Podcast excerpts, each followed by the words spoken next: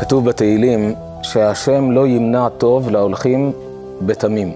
אדם הולך בישרות עם הקדוש ברוך הוא, הקדוש ברוך הוא נותן לו כהנה וכהנה. אחת המצוות שיש בתורה זוהי מצוות שמיטה. והתורה אומרת, וכי תאמרו מה נאכל בשנה השביעית. אין לא נזרע ולא נאסוף את תבואתנו. שנה שלמה להשבית את כל הקרקעות, אז הכלכלה הייתה מבוססת על חקלאות, היום יש מחשבים, יש הייטק, אז לא היה כל זה. אז מה נאכל בשנה השביעית? שאלה לגיטימית. אומר הקדוש ברוך הוא בתורה, וציוויתי את ברכתי לכם בשנה השישית, ועשת את התבואה לשלוש השנים.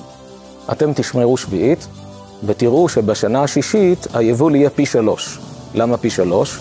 כדי שיהיה מה לאכול בשישית. בשביעית לא עובדים, שיהיה מה לאכול. בשמינית אמנם עובדים, אבל עד שהכל יצמח, מה נאכל?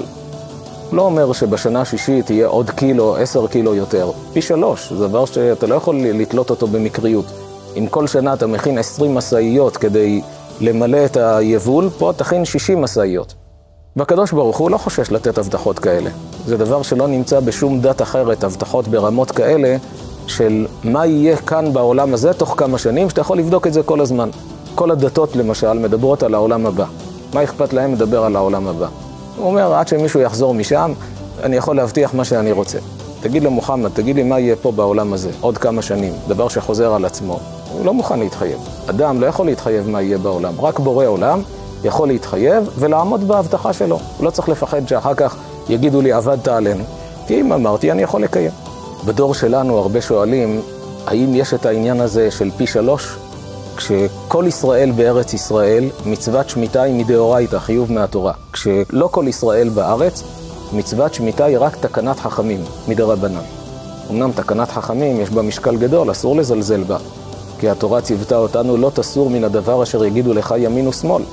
אבל ההבטחה של פי שלוש זה כשאתה מקיים מצווה מהתורה. ובכל זאת, בדור שלנו, אותם ששומרים שמיטה מעידים על מופתים מעל הטבע. יש ספר של הרב דוד קליינר, הסתובב אצל חקלאים שומרי שמיטה, מביא שם עדויות פלאיות על אותם ששומרים שמיטה ורואים שפע כלכלי לא נתפס. כמו ששמעתי מיהודי שיש לו יקב בוטיק בשומרון, שהם התחזקו, הוא והמשפחה, והחליטו לשמור שמיטה, הפקירו את כל הכרמים, אבל אמרו להם מראש, אל תהיו בטוחים שבשנה השישית יהיה פי שלוש, כי זה סוג של חיוך שבורא עולם נותן גם בדור הזה, אבל זה לא התחייבות כמו שכתוב בתורה, כי שמיטה מדרבנן. אמרו, יהיה פי שלוש, לא יהיה, רוצים להרוויח את המצווה. המצווה יותר חשובה. בצרו את היבול של השנה השישית, כמו כל שנה, אותה כמות. סחטו, הכניסו לחביות, שנה השביעית הפקירו את הכל, תלו שלטים על הכרמים, שמי שרוצה יכול לקחת ענבים. אנשים עוצרים את המכוניות, נכנסים, לוקחים ענבים בחינם, הכל הפקר. והם ישבו, למדו בכולל כל אותה שנה. מה שאני מספר עכשיו, שמעתי מבעל המעשה. הוא אומר שבסוף השביעית, הם פתחו את החביות של השנה השישית, רק טעמתי את היין הבנתי שיש לנו אוצר ביד, אלה המילים שלו. שלחו את היין לתחרות של ינות בחו"ל, זכו במדליית זהב, מקום ראשון, מכרו את היין של השישית במחיר פי שלוש של יין כל שנה. זה עדות מבעל המעשה, ממש חיוך אלוקי שהקדוש ברוך הוא נתן. הוא הביא לי את התמונות, הכל.